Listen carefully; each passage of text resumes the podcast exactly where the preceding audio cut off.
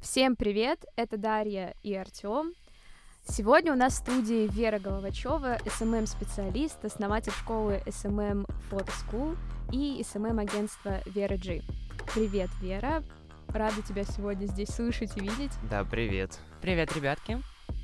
Рада, что вы меня пригласили на данный подкаст. Буду стараться быть откровенной э, и интересной. Постараюсь, по крайней мере. Мы очень рады тебя здесь видеть, и Поэтому сегодня мы постараемся обсудить с тобой, на, на наш взгляд, самую главную сферу, SMM-сферу нашего города, так как ты являешься одним из э, представителей, наверное, сейчас. И, собственно, поэтому мы собираемся это обсудить.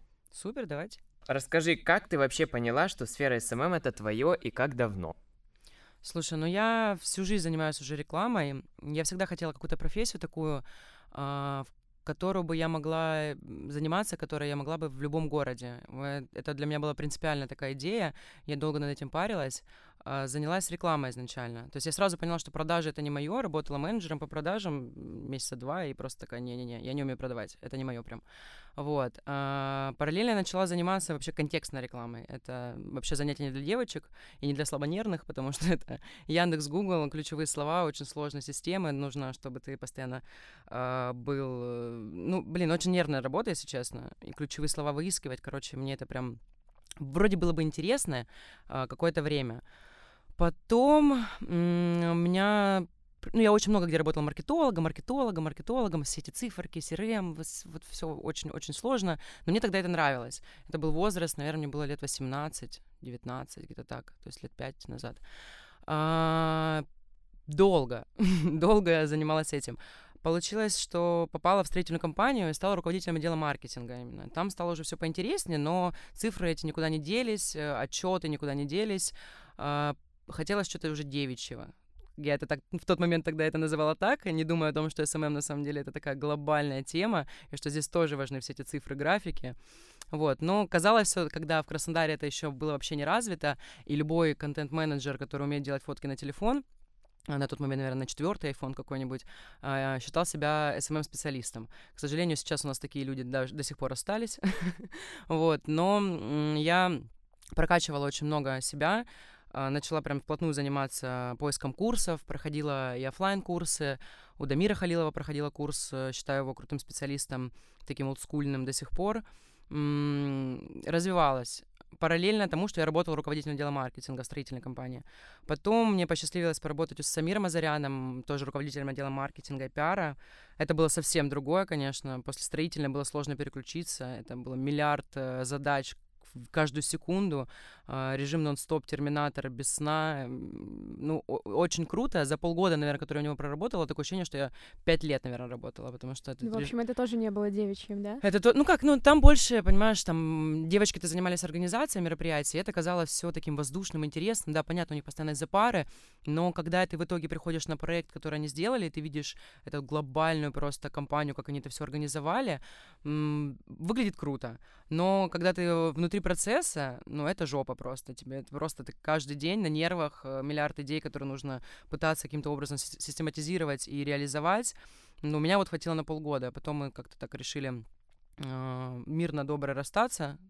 Э, я параллельно все равно работая даже у Самира, я занималась все равно SMM, это тогда были проекты вообще там, там на 5 тысяч рублей в месяц, 10, может а быть, А ты работала максимум. кем там? Где у Самира? Продюсером? Руководителем отдела маркетинга и пиара. Угу. Вот, я собирала ну, отдел маркетинга, в принципе, у него э, команду, и мы с ними двигались. То есть мы там угу. продвигали и проекты компании, и коммерческие просто проекты, которые там у нас получалось э, закрывать, так сказать. Но я никуда не девала все равно. Мне мой потенциал, я не могу все. Я не могу работать на одном месте. Мне всегда хочется чего-то нового. А, я стараюсь там очень с головой уходить во все проекты. Поэтому я параллельно вела там еще, ну, не знаю даже сколько, проектов 5, наверное, параллельно вела. Но когда ты руководитель, кажется, все проще. Особенно на том уровне мне казалось, ты что ты, блин, сказал тому сделал, сказал тому сделал. А, сейчас я, конечно, понимаю, что это совершенно не так. И э, ушла на фриланс, работала там 5 проектов, потом на самом деле пришла такая критическая точка, когда их было уже 10, по-моему. Ну, для человека это дофига. Вот сейчас я понимаю, смотрю по своим менеджерам, понимаю, что это очень много, как я вообще могла это сделать. Но я не спала, не ела, мне кажется. Просто я была в работе, так, наверное, на протяжении года я просто херачила. Вот я других слов не могу найти. Вера, подожди, мне кажется, ты сейчас выполняешь нашу работу, рассказала все, отмотали. Не, ну ты спрашиваешь, как, как прийти к этой, как я пришла к этому. Так. А, Можно? Про учебу. В 18 лет ты уже начала работать. Я вообще начала работать лет в В 16, по-моему, 16. даже. Учеба, универ, было вот это Да, я закончила лицей, э, потом я поступила в колледж после девятого класса на экономику, отучилась в колледже. Колледж у меня был очно, а потом поступила на высшее заочно. И, ну, там как бы заочка, что ты там делаешь, ну, по факту, если Но честно. это реклама, да? Нет, это Нет? эконом. А. Меня очень эконом. жестко, да, надурил. Цифры ты не любила, но пошла на эко- Да, ну то есть, нет, как бы у меня все, все детство было математический склад ума, и мне все говорили, типа, А. математика твое, прям я смотрю, ты умеешь считать. А я, ну, действительно это умела, у меня это легко получалось. Но я не считала, что это прям мое. Ну, типа, получается, окей. Ну да. Вот. Но эконом был просто престижным тогда. Не было, реклама была, типа, такие отсосы какие-то, люди там ходили, непонятно. Ну, потому что не было развито это. И я, когда поступала в универ, я уже занималась рекламой. Но мне предложили выгодные условия, типа там за три, ме- за три года ты закончишь, быстрее закончишь. На самом деле, в конечном итоге я закончила как все. А, то есть я могла спокойно пойти на рекламу. Но когда я уже закончила универ, и там магистратура пошла, ну, все пошли там туда, я уже понимала, что я не буду работать на кого-то. Ну, смысл? Кому я сама себе буду диплом предоставлять? Ну, я разбираюсь, окей. Э, Мне хватило тех курсов, на которые я ходила по рекламе. Опыт тут самое главное. Меня на любой работе, которая приходила на должность руководителя отдела маркетинга, просто маркетолога, никто не спрашивал никогда в жизни, даже в строительной компании, э, училась ли я на, на- да, на рекламе. Они просто спрашивали там, что такое там CPC, что такое CPA, там какие-то понятия, KPI, как ты высчитаешь ROI и так далее. То есть, ну, когда ты это знаешь, какая нахрен разница, какой у тебя диплом по факту? Потому что это все понятия, тем более, ну, я так понимаю, что в универе, насколько я вижу, там, кто заканчивал на рекламу, там все основное, типа, кто такой Гилови, как он вот это вот все сделал, компанию рекламную, ну, такие понятия, которые любой рекламщик, который изучает это и постоянно считает себя там трендсеттером и на волне, он все равно это знает. Ну, поэтому я считаю, что я правильно поступила, и нахрен не нужно мне было тратить время на это вообще даже. Вот, ну вот по Инстаграму, по всему складывается впечатление, что вот как-то опять волшебным образом все получилось, и школа открылась, и потом агентство, но вот сейчас уже видно, что ты с 18 лет э, работала ну, на это, да? Правильно Ну, понимаем? Знаешь, у меня школа по- появилась случайно, спонтанно. И мне интересна была эта идея. Я не скажу, что я там какой-то предприниматель до мозга костей, я вот всю жизнь э, шла к тому, чтобы открыть свое агентство. Вот если спросить всех моих друзей, я это сделала против вообще своей воли, если честно. Мне не хотелось этого, я хотела, я даже не знала, чего я хотела, потому что проектов накапливалось уже такое количество, я одна не могла их вывозить. Понятно, там делегируешь копирайтеру еще кому-то, но это типа работа все равно. Проекты приходят, уходят, это не постоянный заработок. Ну и что я буду в 50 лет? Проекты вести? А ты брала столько проектов, говоришь, 10, когда еще работала в САПГ и проекты брала параллельно. Ты какую цель преследовала? Заработать больше денег или получить больше опыта? Да вот хрен его знает, на самом деле. Ну, типа, прям, а, у меня никогда не была, если честно, такой прям а, цели заработать до хрена денег. Вот я никогда не ставила цели, сейчас ее не ставлю. Я очень много вкладываю а, из своих личных средств в агентство. Там, ну, я не жмот в плане этого, мне не принципиально это было.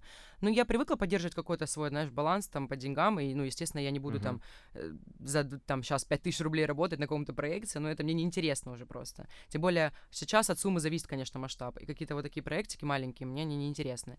Но преследовала опыт очень интересный. Опыт, потому что ты всегда пробуешь разные сферы деятельности. И сейчас этот опыт, я понимаю, что, будучи уже директором агентства, ну, это просто никакие там деньги не окупят этого опыта, потому что ты четко знаешь, кому что подсказать, где, и потому что ты знаешь эти просто сферы деятельности. Потому что когда-то я вот с этим опытом с этим оп- э, этот опыт по- получила, и теперь пользуюсь им и зарабатываю теперь на опыте деньги, а не просто когда-то я хреначила, чтобы вот я заниша, занишевалась в какой-то сфере там бьюти и начала вот только беру их. Но это неинтересно. Ну, там можно больше заработать деньги, потому что ты уже спец в одном направлении. Но мне это неинтересно, например. Но сейчас ты сама достаточно, ну недостаточно, ты узнаваемая личность города. Да? Ну да. А, Окей, спасибо. Как ты себя в этом ощущаешь? Помогает ли тебе это в работе или еще в каких-то, поскольку у тебя много знакомств, как вот вообще это работает? Личный такой бренд. Слушай, ну вот от личного, личного-то бренда и пришло, в принципе, все это из школы и агентства. Э, Ну, я на самом деле не особо этого замечаю. Я не вижу там какой-то там популярности. Мне кажется, просто в рамках Краснодара каждый человек считается медийной личностью. Неважно, сколько там у него даже подписчиков, я не знаю, как это измеряется. Ну, я, я не вижу в этом. То есть э, именно знакомство, э, нетворкинг, вот это все, да, это помогает. Это помогает как людям, с которыми ты общаешься, так и тебе, потому что Краснодар маленький город, и здесь удобно э, все эти коллаборации устраивать, потому что ты просто знаешь, что человека тебе легче пробить э, там его номер, легче с ним наладить какие-то связи, потому что ты с ним знаком. Это да, плюс. Но минус в том, что неважно, да, какие-то люди и какие ты устраиваешь коллаборации, здесь труд твой оценивается намного ниже по деньгам даже, чем в других городах, типа Москвы и Питера. Ты можешь делать какой-то громадный проект, э, пригласить очень много медийных личностей, да, там прикольную составить программу и так далее, но это оценят там на в 10 раз, наверное, дешевле, чем это, если бы ты это сделал в Москве, например. Ну, да. Потому что люди кажутся, что ну ты же всех знаешь, что тебе там их пригласить? Ну, типа, давай там своих блогеров, там, подружек. Ну, ты понимаешь, что, ну, ни хрена себе, ты же своей личной репутацией. Откуда я знаю, там, даже ваш продукт еще ни хрена не знаю. Как я могу кого-то пригласить на какую-то хрень, если потом мне скажет, там, кто-то из моих подруг, ну, блин, Вера, спасибо. Ну, вот и для всех э, заказчиков, для, для большей части, которые это не понимают, для них это, блин, это херня вообще, ничего, ничего сложного. Ну, я себя просто не чувствую таким человеком. Ну, не знаю, как, как это должно мне ну, у меня, видимо, мозг настроен, я не могу это оцифровать. Типа, ну что, что, в чем плюс? Типа, заявки в друзья, там, не знаю, запросы брендов на э, какие-то там работы с тобой, типа... Ну, тут уже, наверное, идет речь о том, о, о уровне узнаваемости, наверное, в твоей сфере, даже не столько как блогера через Инстаграм, mm-hmm. а столько как через твои э, агентства и твои, собственно, проекты, которые ты ведешь, что люди уже ценят это. Ну да, наконец-таки, кстати, вот насчет этого согласна с тобой что уже... Ну, у меня была проблема личного бренда, я пыталась его развивать, потом забила, э, и что-то как-то он сам пошел. Вот, и проблема была агентство, что люди, которые приходили первое время на ведение, то есть на проекты, они хотели, чтобы я это вела. Я, естественно, отказывала, потому что, ну, блин, невозможно заниматься э, какими-то там руководствами, э, коллективом, мотивациями, продумыванием всех этих планов, документов и еще и вести проекты. Ну, это херня. Либо ты там будешь делать нормально, либо там ты будешь делать нормально. Вот. Но я смогла уже более-менее сейчас э, переключить э, клиентов на то, что все-таки они приходят в агентство и получают э, получают даже больше, потому что один человек не может справляться. Здесь разделение труда, здесь у тебя есть графический дизайнер отдельно, есть копирайтер, у нас там есть человек, который отдельно снимает истории. То есть, ну, это, они получают в совокупности работу, а не от меня. Возможно, я бы ее сделала хуже. Ну, потому что при таком а, масштабе, при таком количестве сотрудников, это в любом случае будет делаться быстрее, лучше, интереснее, потому что сколько, одна голова или их пять там, вот. Mm. Личный бренд, личный бренд. Ну, интересная, конечно, тема. Я не знаю, как его развивать, честно. Просто быть. Да, ты, ну, вот у меня всегда такая позиция.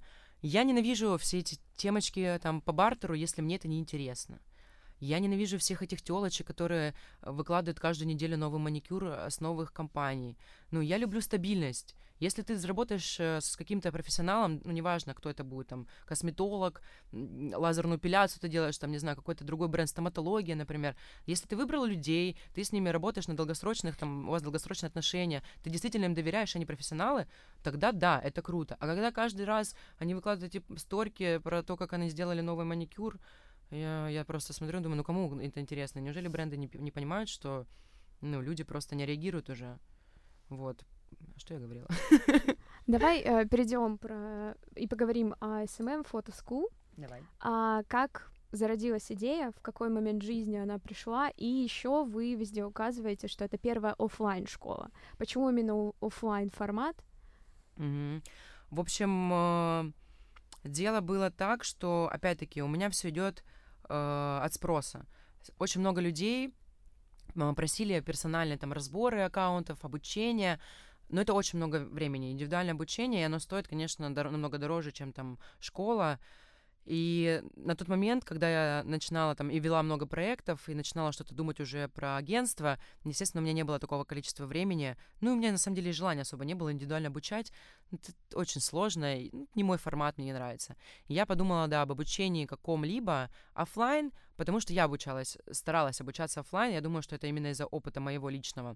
Онлайн-обучение до хренища. Ты можешь их выбрать сколько угодно за любые суммы, там, начиная там, от тысячи рублей, от, вообще, может быть, бесплатные какие-то курсы, заканчивая там 40 тысячами, может быть, даже и больше. Я особо не разбираюсь, честно. Вот. И мне хотелось это сделать в Краснодаре, потому что в Краснодаре этого не было до этого. Сейчас очень много, я вижу, э, школ, там как-то там инста КРД, инста что-то еще, они выкладывают. Мы первая школа, я думаю, ну мне с одной стороны как бы смешно и приятно, но с другой стороны думаю, ну ты сука, в смысле, ты вот сделал все это, ты сейчас идешь по натоптанному мной пути уже, ты знаешь, как это работает. Ну, и, хотя я понимаю, что, ну, что без конкурентов тоже невозможно. Вот, зародилась идея, как-то мы так поговорили, мы в тот момент очень, ну и сейчас мы хорошо общаемся с Таней Фурсовой, э, на тот момент мы там прям в одной компании очень часто виделись, и мы как-то сели на, я как сейчас помню, на фудкорте э, галереи, я э, придумывали нейминг, э, я пыталась э, каким-то образом вообще расчертить формат.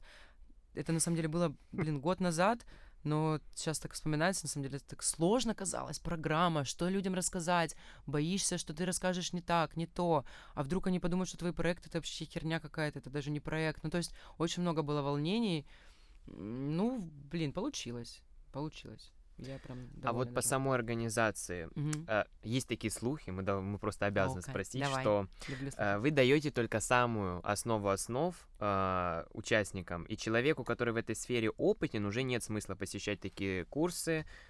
Правда ли это? Ну смотри, о, у нас э, обычно делятся на там три лагеря, да, целевая аудитория, которая у нас уже приходит на школу. Это люди, которые вообще ни хрена не знают. Приходят там бабули, там, там по 60 лет, реально, которые Такие там... есть? Да, стоматологом у нас была там э, стоматолог, девушка, ну, я не знаю, как назвать. Ну, серьезно. А, И подобрать под каждого программу, это, к сожалению, невозможно. Поэтому мы и пишем о том, что это все базовые знания. И те люди, которые, например, второй там лагерь, это те, кто много где пытался что-то изучить, но э, в голове это все не уложилось. Систематизации каких-то знаний нет вообще, в принципе. Они не понимают, с чего начать. То есть они могут умничать по какой-то теме, но с чего вот, вот тебе дают проект, с чего ты начнешь? Человек не понимает. То есть а, курс дает понимание, все по порядку. И люди, которые приходят, да, у нас было, ну, человек, наверное, за все школы, человек 10, которые такие, блин, что-то типа слишком для меня слабо. А, Мы с такими работаем. Я говорю, окей, поэтому мы сделали второй курс на таргетированную рекламу, и мы приглашаем их туда, потому что это действительно более обширные знания. И те знания, которые, например, я даю на дне SMM, я считаю, что это огромный пласт информации. Если ты берешь э, каждую страничку из 170 страниц моих презентаций и пытаешься углубиться в тему, и потом еще опытным путем ты делаешь все это, ну это до хрена на самом деле. Люди, которые просто пробегаются по презентации, такие, да что-то я все знала. А по факту ты заходишь, и он даже имя профиля не может нормально написать. Ну, везде бывают довольны и недовольны, я не против этого, иначе А бы не было бизнеса. По поводу таргета, это же все-таки таргетологи, это отдельная профессия, ну вот свой хлеб, а вы, получается, открываете этот ящик Пандоры новичкам и делитесь опытом, и вот как раз о конкуренции, да, то есть не, ты не боишься конкуренции, а наоборот помогаешь. Слушай, ну также люди, я очень много взрастила СММщиков, они также потом берут мою презентацию и выкладывают себе в профиль, как будто это их знание, а когда им задают Да. вопросы в комментариях, они не могут на них ответить. А ты и как ты на такое реагируешь? Никак. Ну это люди. Что с ними сделаешь? Пускай делают. И это они заплатили за эти знания. Как их дальше использовать, пускай используют. Ну, я имею в виду, что не прям презентацию, а именно выписывают. там, Выдержки да, из вы- да, все, все мои слова там. Э, Да, вы знали, вот вообще-то, типа, там, бла-бла-бла. Я не против. Заказчиков много. На каждого найдется хлеб. Я там немножко уже на другом уровне, и те заказчики, возможно, которые к ним там сейчас придут, ну, я их просто тупо не возьму. Зачем мне люди там? Другой бюджет, другой масштаб. Насчет таргета то же самое. Мы разговаривали, у меня Степа таргетолог, мы много разговаривали со Степой насчет конкуренции.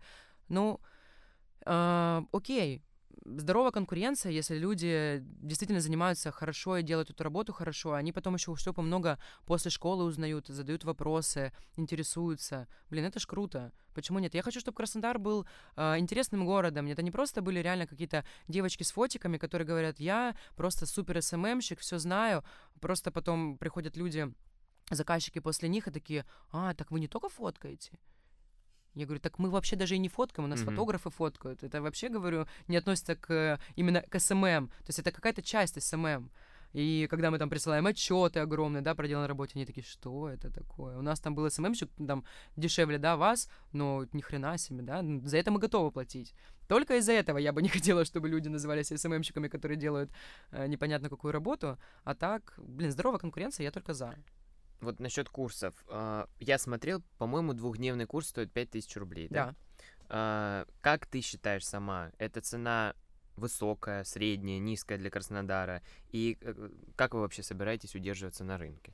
Слушай, эта цена низкая. Для, Красно... ну, для Краснодара можно... да. ну, я считаю, что это низкая очень цена. За те знания, которые мы даем, это очень низкая цена. Но для того, чтобы выходить на новый уровень, нужно что-то сделать. А, С теми же материалами просто так поднимать цены, я считаю, нелогично. Поэтому сейчас разрабатывается, как раз-таки уже разработалась, утвердилась с нами всеми троими спик... троями, трои- троими, тремя спикерами стратегия дальнейшего продвижения SMM School. А, Естественно, там это в дальнейшем и сайт, и дополнительная реклама другого формата. То есть просто год мы собираем школы просто так. Мы запускали рекламу, может, раза три, может быть, на конкурс. То есть, ну, не было даже э, времени, во-первых, и потребности что-то делать. Хотя у меня всегда сидит в голове, я хочу масштаб, я хочу масштаб. Я постоянно стараюсь их всех двигать, давайте, давайте. По поводу масштаба, на крайней школе было 30 человек, Да, 30. правильно? А влияет ли это на эффективность усв... усвои... Теперь я не могу... Усваиваемость материала, а, потому что много, как получается, всем дать фидбэк. Тебе комфортно работать, когда много, или все таки Слушай, ну, у нас до этих, на, этих, ш- на, с- на предыдущих школах было не намного меньше, было там 25, 26, 27, ну, всегда около 30 э, человек собирается. А, Я считаю, и мы уже разговаривали на эту тему, что нужно корректировать там, например, день фото. С фото сложнее, потому что там практика. Вот. А, Но на этой школе было 30 девушек. У нас, конечно, доминирующее большинство девушек, но есть мужчины, приходят. А, Им было проще девушкам, потому что они каждая встали, каждая вот в этом процессе, они там ходят, перемещаются по всей студии. А, Интересно. Мой формат абсолютно никак не влияет. Ну, я, они все сидят зачастую. Если какие-то вопросы, мы их сразу обсуждаем. У меня всегда интерактивные лекции. Я стараюсь э, отвечать на вопросы прямо сейчас, потому что кто-то побоится задать вопрос, постесняется, уйдет потом с осадком, что ему что-то не додали. А я такое не люблю. Я люблю, чтобы человек был... Вот он ушел и точно упакован вот всеми знаниями, все понял. И тем более мы в чате поддерживаем потом. Если какие-то вопросы возникают, мы всегда отвечаем на них. А почему девушки? Вот как ты отвечаешь себе на... Я эту считаю... тенденцию? Нет, на мой день часто приходят мужчины.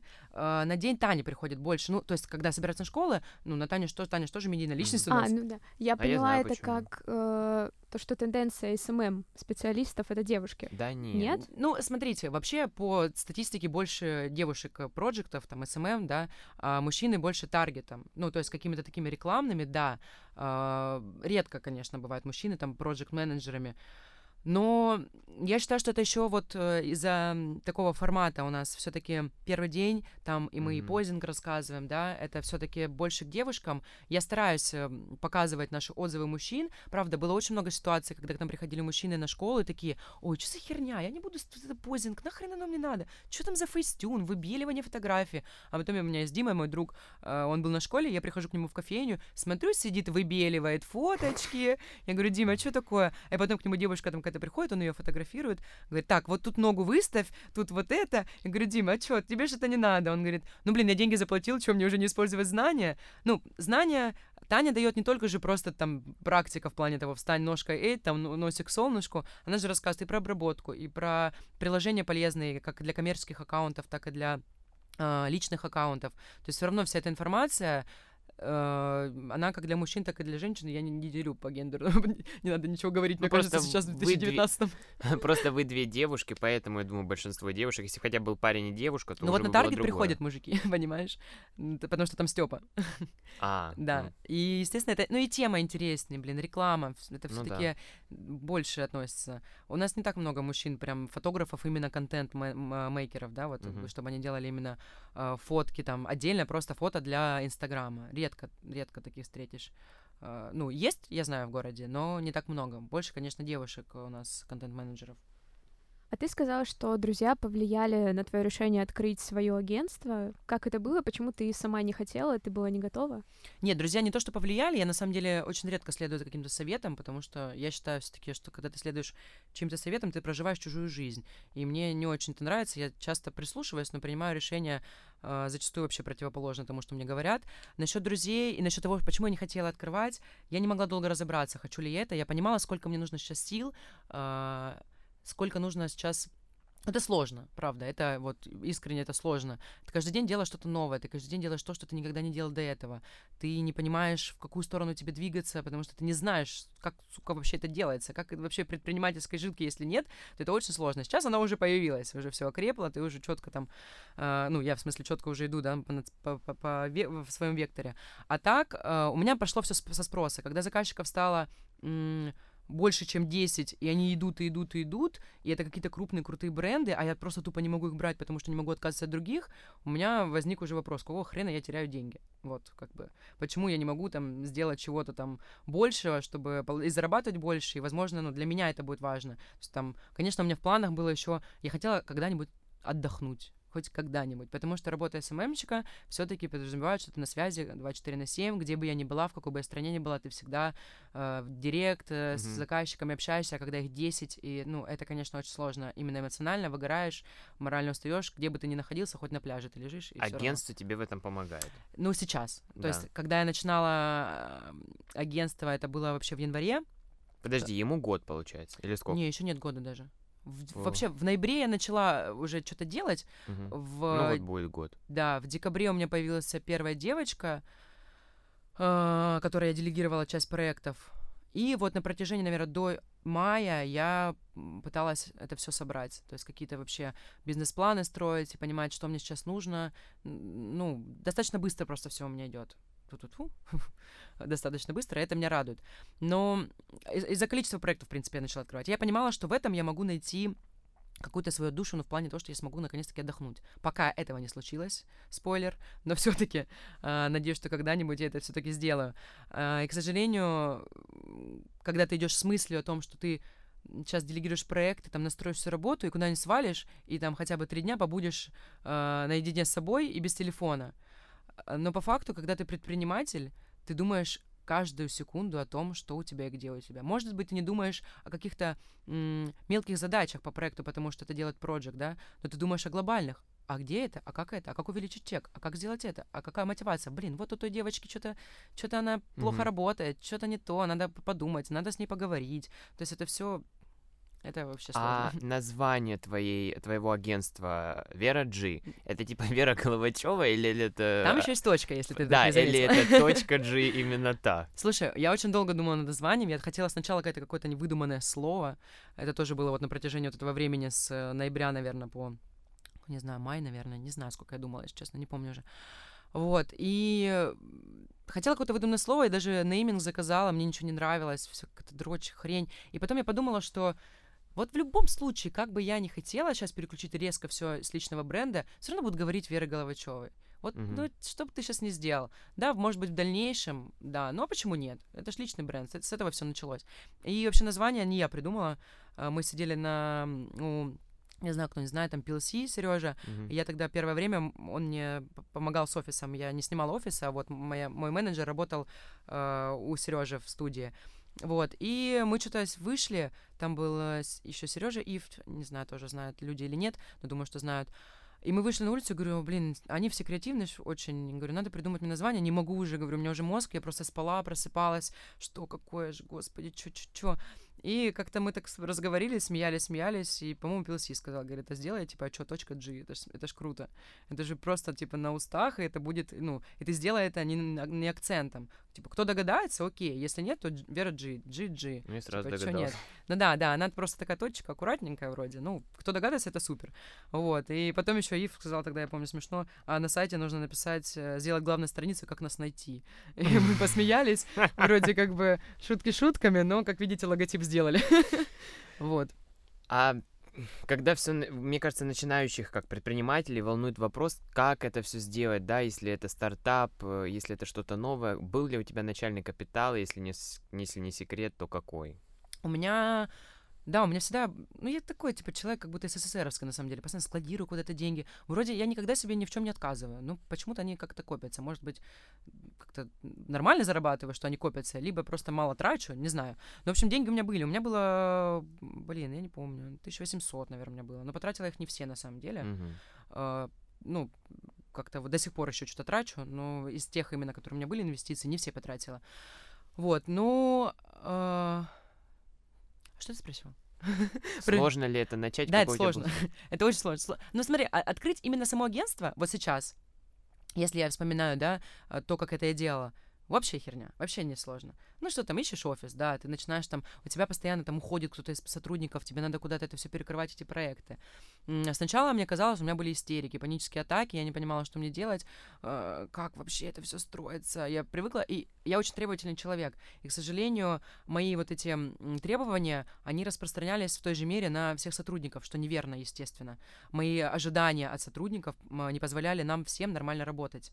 Сейчас я стараюсь, работаю над тем, чтобы их снижать, потому что понимаю, что человек не может залезть мне в голову и делать ровно так же, как я хочу. Но это все проработка не только каких-то бизнес-процессов, да, моделей по, э, по агентству. Это зачастую работа э, меня над- надо мной, над собой, работа там специалистов, коучинга и так далее, чтобы ты понимал вообще, для чего ты это делаешь, чтобы ты не вставал резко и не орал на кого-то э, при всех остальных сотрудников. Это очень понижает сам- э, самооценку, мотивацию. Человек потом при тебе не будет нормально работать. Чтобы... Ну, я еще над этим работаю, правда. Я первые там месяцы, я просто была, я не знаю, собака просто. Я приходила, на всех орала и уходила. И сейчас я просто это анализирую, думаю, пипец, Вера, господи, от тебя просто все люди боялись. Сколько у тебя сейчас сотрудников? А, 10, по-моему. Расскажи, пожалуйста, про вот эту иерархию, как ты ее выстраиваешь, то, что обращаются на вы, имя, отчество. Но это, короче, в дальнейшем, в будущем будет вообще идеальная система. Это будет вот сейчас, в октябре. Нет, нет, а в октябре будет, в смысле, другая система. Сейчас то, что есть, а, система, которая работает, работает не очень. Мне не нравится. Это линейная обычная иерархия. А, мы, у меня есть управляющий, он э, много дублирует моих функций, я дублирую его функции. Менеджеры путаются, кто кому что сказал, какие приоритеты. Ну, то есть это работало ровно там 4 месяца. Ну, нормально работало. Сейчас я понимаю, что это ну, уже не так продуктивно. Если ты хочешь повышать э, прибыль, если ты хочешь, чтобы это работало все круто, нужно менять модель. Менять модель, это вот у меня в октябре сейчас готовится вообще перезапуск компании, скоро там все все узнают, очень много всего, расширения и так далее. И будет немного другая система, она будет матричная. Это тоже сложно, пока в голове у меня и на плане, на ватмане. Но думаю, что так будет проще работать всем, и мне в том числе, потому что все равно этапы согласования вечные. Я все равно, как бы я не вела, например, проекты сейчас, да, но я постоянно знаю все о проектах. По факту я не должна этого делать, потому что я должна думать о масштабировании бизнеса, а не о том, какие истории куда кто выложил и выложил ли.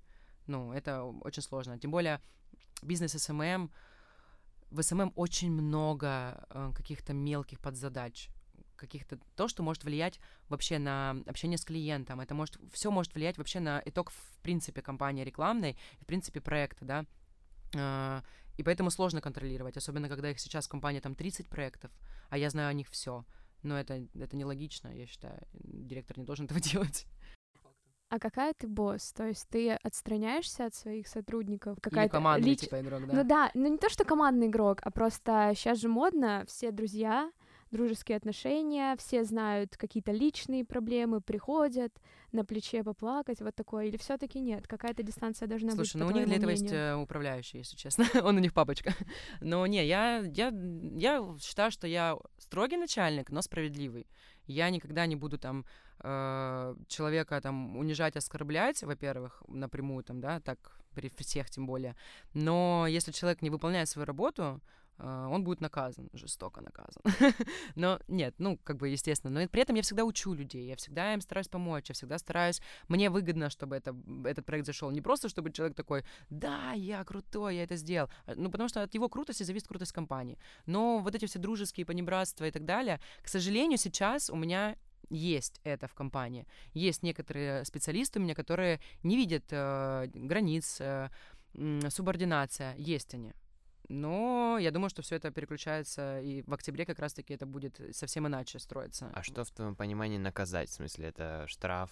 Не, штраф у меня, кстати, выговор? нет штрафной системы, Ну, там хватает просто моего, от Мгм. того, что я отчитываю. Но при этом люди же понимают, специалисты же понимают, э, как они получают проекты. Они же получают их потому, что они хороши в этом, а не потому, что они систематически не выполняют то, что я говорю.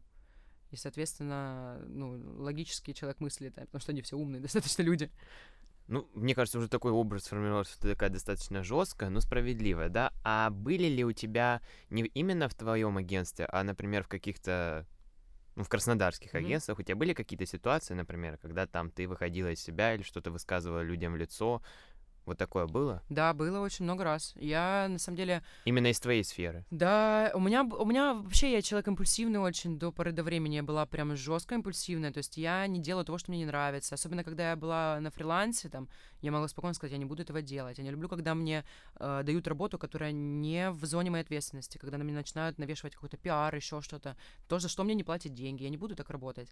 М, Часто такое бывало, да, особенно когда я там еще в найме была. Но мы, в принципе, мы всегда спорили с Самиром очень много, потому что я шарю в маркетинге, я знаю точно, что я вот знаю, как это сделается. Мгм. Он э, специалист в сфере ивента, в маркетинге не настолько он профессионал, да, и мы постоянно с ними рогами, я могла высказывать жестко свою точку зрения, ну, Жестко он к тебе относился как к сотруднику?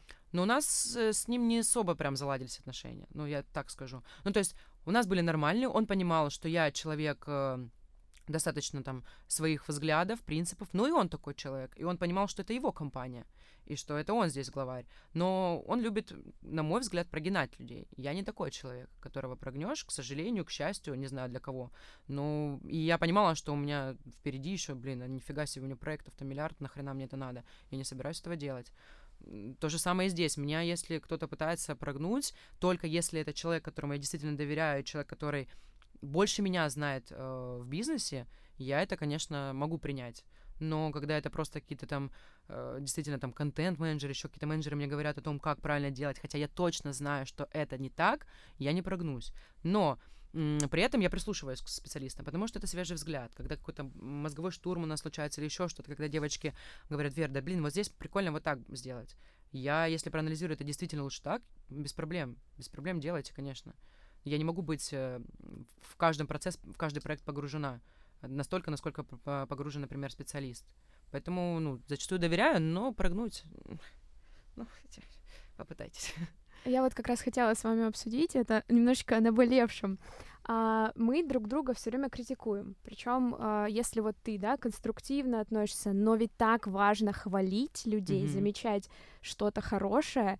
И вот почему-то, не знаю, может, это русские люди, или вообще все, или в Краснодаре так, мы не хвалим друг друга. И если хвалят, то это звучит типа странно, что-то не так. Как ты это делаешь? Как ты к этому подходишь? И ты, Артем, как вот ты замечаешь что-то хорошее у людей и отмечаешь это? Давай, Артем, я... Я редко делаю Я вот комплименты. знаю, да. Я А, редко Артём, делаю комплименты. руководитель, да? Нет. Нет, я делаю редко, я, я редко делаю комплименты и реально над этим работаю. Мне кажется, что это мой минус. Но я тоже жесткий.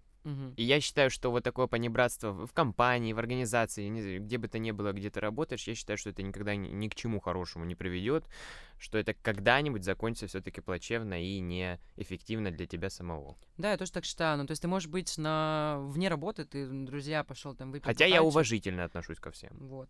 Бокальчик, или там ты поехал на корпоративный какой-то, да, там, выгул сотрудников, окей, вы ведете себя неформальной обстановке, но когда это работа, ну, я могу прям жестко сказать, типа, занимайся своей работой, не лезь. Ты сейчас не здесь не участвуешь в диалоге, когда я там общаюсь с управляющим. Ну, ты не имеешь права лезть. Но, к сожалению, это не всем понятно, понимаешь, и люди переносят эти все от- отношения понебратства, реально, которые происходят, э, когда вы там, ну, Краснодар маленький город опять, пол- половина сотрудников мои знакомые старые, это сложно, сложно себя поставить на тот уровень, на котором ты находишься, не потому что ты такой, типа, фельдеперсовый, тебе так надо, и чтобы это для твоей самооценочки, а потому что это реально будет работать лучше в компании, и мало кто это понимает. Насчет э, хвалить, я тоже над этим работаю, ну, я это делаю, но я начала в этом вообще всем разбираться только, правда, благодаря коучингу какому-то, когда мне начали объяснять вообще, в принципе, э, когда, как нужно правильно разбирать психологические портреты каждого вообще твоего сотрудника. Ты должен понимать, кто на каком этапе находится, у кого какие мотивации, кто в дальнейшем, через год, кто кем себя видит. Э, потому что рычаги эти воздействия, как бы это, да, не звучало, они нужны. И когда этот человек, вот у нас есть люди, да, вот сотрудник, которого нужно постоянно хвалить. Но этим занимаюсь не я, этим Хм. занимается управляющий. То есть, ну, у меня задача прийти денег дать и вставить им всем, если что. Но я могу спокойно там сказать, блин, вот эта работа, офигеть, какой проект, посмотри на показатели, это ж круто, посмотри, какие там прибавилось, сколько вот здесь, вот здесь, охваты, там еще что-то. Ну, прям такого, чтобы, блин, зайка, как офигенно, вот молодец. Не, нет, от меня такого вы не услышите никогда. Но я тоже работаю. Но это тоже должно быть в меру. Просто постоянно хвалить это хрень какая-то. На А. место нужно тоже ставить.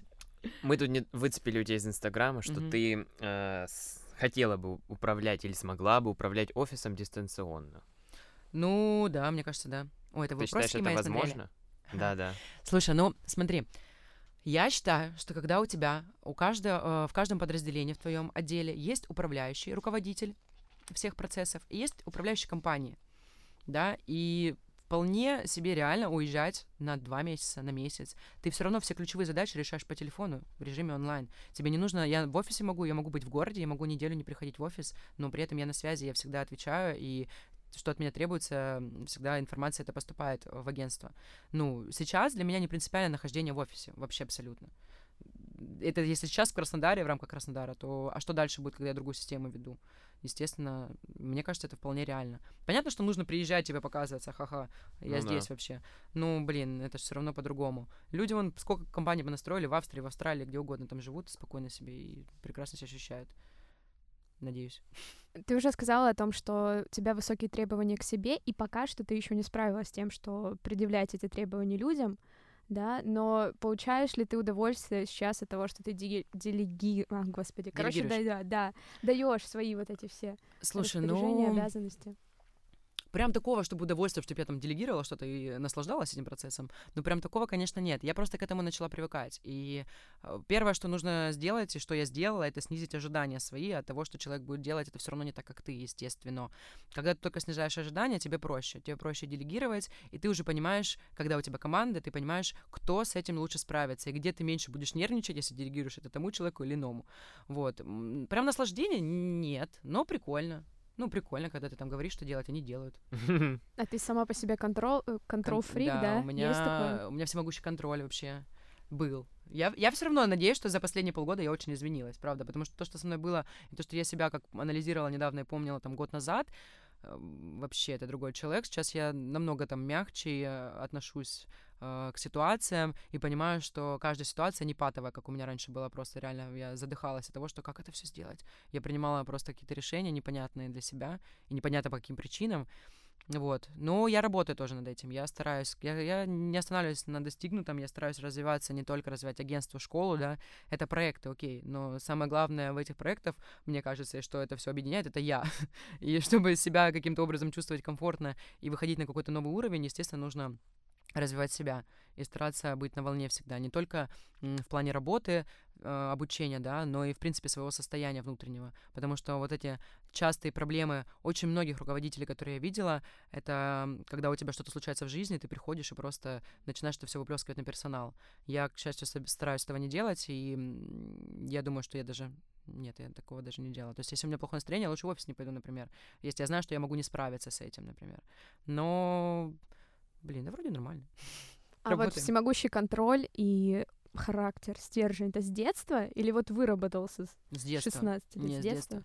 С детства я всегда таки, такой была. У меня у меня брат есть младший, есть, я его всегда воспитывала, я его обучала, еще мы уроки с ним вместе делали. Ну, я всегда, я в, в своей семье э, такой человек вообще, э, у меня советов все спрашивают, родители там, ну, то есть это вообще такое, тут, типа, ты лучше знаешь, ты умнее. Вот я, кстати, хотела про советы сказать и зацепилась за фразу о том, что ты не слу- прислушиваешься советам, но поступаешь по-своему. А ты даешь сама их? Слушай, я никогда не буду, когда человек просто сидит рассказывает свою историю какую-то, я не буду говорить, слушай, ну я бы, на... ну, блин, вот это херню ты сделал, конечно. Но это ненормально. Ты пытаешься свой опыт перенять на человека, у него, возможно, вообще другое э, отношение к, этому, к этой ситуации, и есть люди, которые очень восприимчивы. Ты ведь сейчас можешь изменить реально его вообще отношение ко всему, и если он собирался это сделать что-то глобально крутое, ты сейчас просто испортил нахрен ему все. Поэтому если ко мне прям, ну, спрашивают, вот какое твое мнение, я могу высказать свое мнение, и я обязательно поставлю акцент, что это только мое мнение, что это не относится никак к тебе, и тебе не нужно делать так, как я говорю. Это сугубо моё, моя точка зрения, например. Так я могу, но просто сидеть и говорить, да, ты, бля, бизнесмен тоже мне. Типа, ничего не знаешь, да здесь вот так, вот так, вот так. Но это, это позиция слабого человека для меня. Ну, ты сейчас сказала про проекты, вот бизнесмен, а в личном? Вот друзья Даже в личном, да, но- советы, все равно? Ну зачем? Ну, типа, друзья могут просто рассказывать что-то, да, но ты... а, Обычно что у нас происходит, когда ты общаешься с человеком? Не строится диалог обычно. Любой человек пытается выстроить свой монолог и м, не всегда хочет даже услышать эту обратную связь. А нахрена ее давать? Если, ну, зачем тратить свои силы, время, э, чтобы человек просто услышал то, что, возможно, он даже не хотел слышать, он хотел просто высказаться. Э, Люди, кстати, часто вступают такие, в такие отношения. Ну, нет, я не... Я раньше, да, я делала, я такая, да я вообще с моего опыта, это вообще, вы, короче, все тупые, я все знаю. Переучилась, переучилась, не, лишней информации не даю, пока не спросят. А вот смотри, а, ну уже мы за- начинаем завершать наш э, прекрасный разговор. Как ты считаешь, в чем твой успех, а, кроме того, что ты много работаешь, и почему твое агентство особенное? И вот реально, в чем твой успех? Вот этот вопрос мне интересен. Ну, первое, да, ты правильно заметила, я очень дохера работаю, прям очень много я работаю. Ну, Я могу работать... Ущерб типа, сну, соответственно, и Да, да, я могу работать питание. 15 часов. Но это просто, понимаешь, оно не идет такое, что я работаю и, и- или сижу вот за компьютером и реву от того, что я работаю. Нет, оно просто идет. Тебе кайф это делать, потому что ты занимаешься а, тем, тем, что тебе действительно нравится, и то, в чем ты видишь себя, в чем ты видишь свой успех. А, именно глобальный успех, мне кажется, вот в эта прямолинейность очень много мне дала. Очень много, и моя прямота, и моя такая честность. Я не люблю, когда люди друг друга вот где-то пытаются уличить в чем-то, где вот эти манипуляции происходят постоянно и чем-то, когда человек э, там, ну, сделать так, как ему нравится, но не простыми путями, а вот этими все. Я понимаю, что это тоже не, не, ну, не от, э, э, не может это тупой человек сделать, но я просто этого не люблю. Если мне что-то не нравится, я говорю это. Если мне что-то нравится, я тоже об этом говорю. И это очень хорошо влияет и очень помогает в работе с заказчиками. То есть, э, ну, не делать того, что ты не хочешь делать, потому что сделаешь по-любому это хреново. Зачем? Зачем, а, опять-таки, портить ожидания человека, который думает и надеется на тебя? Не брать заказы, не брать... э, м, а, п- м, не брать подрядчиков, в которых ты не уверен, не брать э, людей, которые тебя уже в работу, которые тебя когда-то подставляли и не один раз. То есть это все в совокупности дает какой-то, вот знаешь, такой э, подушку, на которой вот ты вот себя чувствуешь комфортно, и ты дальше готов покорять мир, потому что у тебя нет, нет левых людей в твоем окружении. И я стараюсь обрезать такие связи быстро, когда человек просто, ну, блин, это херовый, реально, зачем ты это делаешь? Вот. А можешь дать три совета начинающим СММщикам или руководителям? Давай СММщикам, люблю СММщиков. Давай. Не только фоткайте, изучайте, пожалуйста, статистики, все статистики. Э, Прям посвятите этому, может быть, отдельный курс. Э, Старайтесь эм, прям изучить каждый показатель статистики э, аккаунта, рекламного кабинета, потому что это очень важно. Э, Тайм-менеджмент.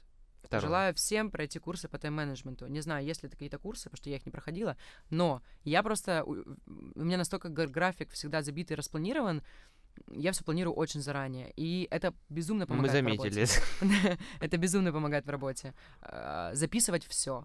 По каждому проекту завести в заметках. У меня раньше были а, каждый проект выделен отдельной папкой, и я записывала, человек тебе там говорит, о, Вера, блин, на следующей неделе нужно бы это видео, например, там, давайте в рекламу выпустим. Ты такой, да, да, я забыл, по-любому ты забыл, у тебя, блин, проектов миллиард.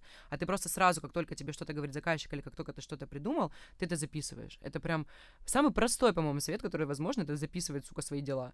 Но большинства людей именно на этом рушится все вообще, вся карьера, мне кажется, потому что туда пришел, забыл, куда пришел, не пришел, того подставил, там еще что-то. Боже, а я очень люблю, не люблю безответственных людей. Видимо, у меня такой пункт, что записывать все. Тайм-менеджмент, записывать, что там говорила, изучайте статистику. А сколько ты сказал совет? Три. А, это все? Будьте Всё. умничками. И можно, и можно самим, да, а, обучаться, если вот эта отговорка, у меня нет денег посещать курсы и так далее. Да блин, интернет, интернет, Да. пожалуйста. 2019 возможно, год на да? дворе. Конечно, ты просто э, берешь базу, понимаешь о том, э, что тебе нужно, в каком направлении ты выбираешь вектор, в каком ты направлении хочешь двигаться. SMM же обширен тоже, это ж не просто там выложить фоточку. И когда ты находишь э, э, видео дополнительные там, э, да блин, сейчас эти курсы стоят по тысячу рублей какие-то там про личный бренд или что. Я не знаю, насколько, правда, они успешны, но, но это не такие деньги глобальные. Самому, конечно, интернет, пожалуйста, открывай YouTube, из- изучай все эти программы, их огромное количество. Но и сама фотоскул тоже недорогой такой уж проект. Поэтому будем честны. А можно, пожалуйста, от меня тоже три, только три качества, по которым ты бы взяла сотрудника к себе? Ну или которые ты ценишь в сотрудниках? Ну, да, я ценю инициативность очень сильно, очень ценю, потому что зачастую люди такие приходят и думают, что ну все, Вера скажет, что делать. Ну, таких очень много сотрудников, но они неинтересны. Интересная инициатива. А, не люблю безответственность, поэтому для меня очень важно, чтобы человек был ответственный. Это второй пункт. Инициативность, ответственность, работоспособность. И вот работоспособность в плане того, что ты ты умеешь сам расставлять свои э, задачи таким образом, чтобы ты все успевал делать. Невозможно каждого человека вот именно научить по одному формату, потому что у каждого все равно свой, свои часы. Кто-то там утром лучше работает, а вечером. Но человек должен просто, когда ты берешь проект, ты должен понимать, когда тебе что лучше сделать, и при этом сроки как бы никуда не, не, делись, дедлайны это соблюдаются. Вот. И поэтому вот эта вот ответственность человека э, за проект и ответственность за то, что он делает, очень важна. Вот я считаю, что вот при этих, показ... при этих э, качествах человек может выйти на очень много, на хороший уровень по проектам и в агентстве. Мы говорим со всеми о тенденции переезда из Краснодара и из страны в целом. Ты часто пишешь, что ты хотела бы жить, но это не Москва, не Питер, значит, за границей, правильно? Ну да, просто, ну, я не влюбилась ни в Москву, ни в Питер, сколько бы я там раз ни была. Мне не нравятся эти города, к сожалению, вообще. А, а Краснодар я... ты уже переросла? Я не, нет, я вот я считаю, что все уезжают, а я здесь останусь. Типа, да. зачем? Здесь клиентов хватает. Понятно, что это, возможно, будет другой немного уровень, да, может быть, другие э, бюджеты. Но все-таки я не вижу смысла переезда в Москву. Вообще никакого. Если и смысл какой-то переезда, то когда ты уже отстроил там какую-то свою компанию, имеешь э, опыт и можешь там спокойно там куда-то уезжать, так да. Но вот это вот в виде какого-то переходного вот пути Москвы, Питера. Я просто представляю, сколько это, сколько это работы. Мне бы тут хотя бы еще, еще сколько у меня здесь-то. Сейчас вот еще то туда офис только 40 квадратов, а надо, чтобы их было сколько там, 240. Все как бы, тут работа еще А на кого ты ориентируешься? А, есть такие какие-то международные компании, SMM-агентства, я не знаю, там, Слушай, ну я не скажу, что я сейчас не, э, скажу банальную вещь, конечно, это Setters, mm-hmm. мне очень нравится, я очень хорошо общаюсь с Женей э, Давыдовым, мы ну, достаточно часто с ним спи- списываемся. Мне нравится подход, мне нравится подход, э, ну, мне нравится именно Женин подход. Я знаю, как он строит работу, ну, то есть то, что он мне рассказывает, по крайней мере, или то, что он мне хочет показать, да, мне это очень импонирует. О, мне интересно, а он жесткий как руководитель или нет? Я не знаю, я же не была не у них в компании. Ну, как бы я же только вижу, что он мне рассказывает, я не знаю. Ну, мне кажется, он... Э, мне кажется, что он не, не жесткий, но его могут бояться даже просто, потому что он давит авторитетом. То да. есть они, он может не говорить ничего, мне кажется. Это такой человек-авторитет, который заходит, и все такие, все понятно, тихо. Ну, то есть не надо орать ни на кого, не нужно ничего делать для того, чтобы быть авторитетом в своей компании, в своей, причем компании. вот. Вер, а все-таки ты сказала вот сейчас о бизнесе, то, что вот у меня в Краснодаре оставаться, а вот может, тебе понравилась какая-то страна? Да, Скажи, мне понравилась вот очень ощущение. Испания. Это была первая страна, в которую я полетела вообще. Мне понравился город, э, мне очень понравилась Барселона. Ну, ну, понимаешь, и мне понравился последний раз я была в Грузии э, в этом... Тбилиси? Тбилиси, да. Но вот Тбилиси э, город для безработных, на мой взгляд. Они там все таких расслабонах. Если я сейчас приеду туда со своим вот этим вот всем, меня просто выселят, скорее всего, депортируют из страны, потому что, ну, реально, там приходят какие-то девочки, я там модель, я там подбираю то-то, я такая думаю в голове, безработная, безработная, ну это что это за работа? Ну, то есть, ну, для меня, видите, я же со своей колокольни сужу, что она там где-то там один раз в месяц пофоткалась, и все, для нее это работа. А я понимаю, что с моим мозгом это невозможно просто. Я бы там... Ну, реально меня бы депортировали, мне кажется. Вот. И Барселона, она же такая же. Да, то есть э, я понимаю, что мне нравится там, но я, скорее всего, там не смогла бы жить. Поэтому я пишу всегда, что я в поисках. Я не могу найти того состояния, где бы я себя вроде могла чувствовать и расслабленно, но в то же время я могла выдавать свою работу вот, вот так, в таком темпе, в котором я работаю сейчас. Ну, возможно, мне через пять лет не захочется так работать. Ну, может быть, через год. Я не знаю. Ну, не могу. А вот можно тебя попросить, мы каждый раз, ну, это и каждый раз я выпрашиваю у наших гостей, а, тех слушателей, которые захотят прийти на ваш курс, например, так. на SMM Photo School, на любой, э, какую-нибудь им хотя бы скидку или что-нибудь Давай, такое. конечно, давай 10% сделаем. У меня тут написано 10%. Да, было написано 10, видишь, как а, Да, давай 10. Ну, я думаю, а как что... они будут приходить? По промокоду? Ты уже все продумал систему лояльности? Да, давай промокод. Ну, они дослушают даже до конца. Какой да. промокод? Нет, скажи что-нибудь, да, Давайте ваш промокод. Так, давай. я сейчас генерирую. А, значит, э, Вера Джи дарит 10%. Да блин, да давайте лучше с вашим этим, неймингом. Это ж прикольно будет. Они будут запоминать вас. Ну, давай, Gun. Да. Gun 10%. Gun да? 10% нормально. Gun, поняли, как пистолет? Да, да. Людям объясняю. Пау-пау. И пускай приходят и скидывают резюмешки свои, СММщики. Мне нужны новые люди. Мне нужна Да, кровь. качество уже сказали, какими мы Да, должны да, быть. да. Если считаешь, что ты такой, скидывай резюме. Ну, спасибо тебе большое за, при- за этот эфир. Было очень приятно с тобой пообщаться. Мне кажется, мы много для себя много нового узнали. Да, и для меня лично крутое, когда у меня после даже нашего времени остаются вопросы. Офигенно. меня а что, у нас это- время это закончилось? круче. Давайте еще оплатим. Да, нас никто не будет слушать. Диана уже устала. Привет, Бедная Диана. Спасибо вам, ребят, большое, очень круто. Это правда первый мой опыт вообще подкастов, поэтому извините за слова паразиты, э, например, типа и короче. да Пытаюсь тоже избива- избавиться, работаю над этим. Вот. Спасибо тебе. И также мы обращаемся к нашим слушателям, то, что не забывайте ставить свои оценки в iTunes, писать комментарии, это нам поможет выйти в топ. Спасибо, что вы с нами. Услышимся в следующем выпуске. Stay tuned.